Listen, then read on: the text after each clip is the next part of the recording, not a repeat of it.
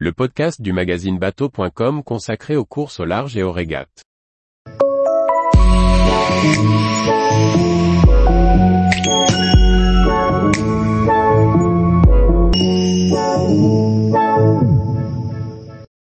Victoire dans la Transat anglaise de 1964, Eric Tabarly entre dans la légende. Par François-Xavier Ricardou. Avec un départ le 23 mai et une arrivée le 18 juin 1964, il y a tout juste 57 ans, Eric Tabarly va traverser l'Atlantique Nord de Plymouth à Newport en 27 jours. Une victoire dans la Transat anglaise qui va marquer un tournant pour la plaisance en marquant les esprits. Le 23 mai 1964, Eric Tabarly prend la mer depuis Plymouth pour participer à la seconde édition de la Transat anglaise. Le règlement est simple relier les États-Unis, Newport, depuis l'Angleterre en temps réel. Le premier qui arrive à gagner, lors de la première édition quatre ans plus tôt, c'est Francis Chichester qui a remporté la victoire sur Gypsy Moss 3 en 40 jours. Ce marin britannique légendaire espère mettre moins de 30 jours sur le même bateau pour cette édition. Ce sera sans compter sur le jeune français Eric Tabarly qui s'est fait construire un voilier tout neuf pour cette édition. Le départ vent arrière de Plymouth à 15 heures, voit les concurrents s'élancer. Tarbarly se met immédiatement en mode compétition et envoie le spi. N'ayant pas encore inventé la chaussette, il utilise des brins de laine pour envoyer totalement la toile avant qu'elle ne se gonfle. Sur Pendwick 2, le spi mesure 82 mètres carrés. Dès la tombée du soir, alors que les concurrents se perdent de vue, Tabarly est en tête.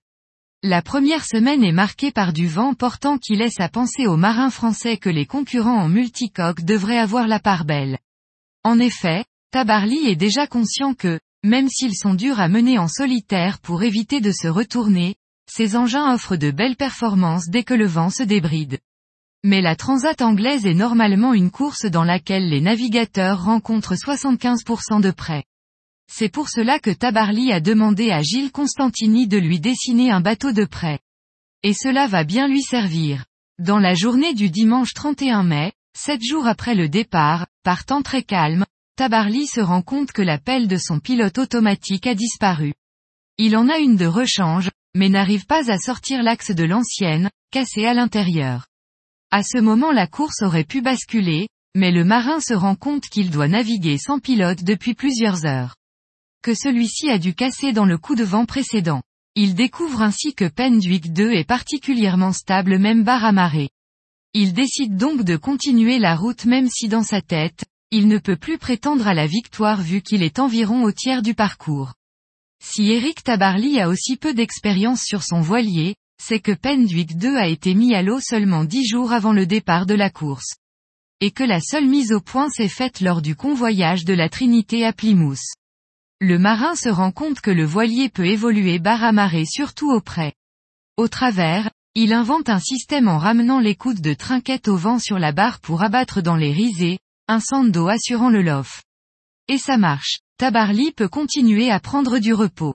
Heureusement, il avait prévu un compas sur la table à cartes, en plus du compas extérieur, et même un troisième accroché au plafond de sa couchette. Ainsi où qu'il se trouve il peut vérifier que le bateau avance sur le bon cap. La course sera marquée par de nombreuses variations de vent qui obligent le marin à beaucoup manœuvrer. Sa combinaison de voiles d'avant, Yankee, Foc 1, Foc 2, trinquette et voile d'été, l'obligeait à de nombreux changements de voile pour supporter les changements météo.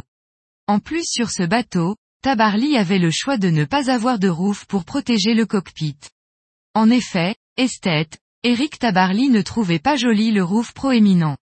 Il jugeait qu'il n'allait dans sa cabine que pour s'asseoir ou dormir.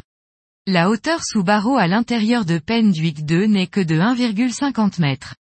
Pas besoin de tenir debout. Au-dessus de la table à cartes, Tabarly a fait installer une bulle qui lui permet de surveiller l'extérieur tout en restant au sec. Issu de ses expériences d'aviateur, cette bulle sera ensuite reprise sur de nombreux voiliers. Pour Tabarly le sommeil est très important. Or, il dort mal dans son ciré mouillé. Le marin n'hésite donc pas de dévêtir et d'enfiler son pyjama quand il regagne sa couchette. Si aujourd'hui les marins ne quittent plus leur ciré pendant plusieurs jours, il faut avouer que les vêtements de l'époque n'ont pas grand-chose à voir. Pas question ici de veste respirante ni de polaire chaude. Le pull en laine et la vareuse suffisent par beau temps et le ciré en PVC jaune ne respire pas. Une serviette en éponge est même ajoutée pour assurer l'étanchéité du col. Ce n'est que lorsqu'il va couper la ligne que le marin entendra, sans en être vraiment sûr, You are the first. Tabarly aura mis 27 jours et devancera tous ses concurrents, notamment Francis Chichester arrivé second en juste moins de 30 jours, 3 minutes avant 30 jours. Dans son livre Victoire en solitaire paru chez Artaud, Eric Tabarly analyse les routes de ses concurrents et détaille ses choix. Notamment celui du dessin de Pendwick II, un voilier en contreplaqué très léger pour l'époque et dessiné pour bien marcher au près. Même s'il essayera d'autres gréements sur ce même bateau par la suite, il est content de son choix de catch, un peu sous-toilé qui le rend facile à manœuvrer par un homme seul. Pourtant, le marin est certain que pour gagner la course, il faut partir avec un voilier dessiné pour l'épreuve. C'est ce qu'il fera ensuite en imaginant le trimaran Penduic 4 même s'il n'arrivera pas à prouver le bien fondé de son idée. Cette course et la victoire du français marqueront la plaisance. Elle aura un écho national et sonnera le déferlement de plaisanciers vers ce sport. La course à la voile passionnera et les Anglais seront toujours un peu frustrés devant la facilité du marin. Lui restera de glace devant cet engouement, restant discret et continuant son chemin de marin qu'il va tracer. Tous les jours, retrouvez l'actualité nautique sur le site bateau.com. Et n'oubliez pas de laisser 5 étoiles sur votre logiciel de podcast.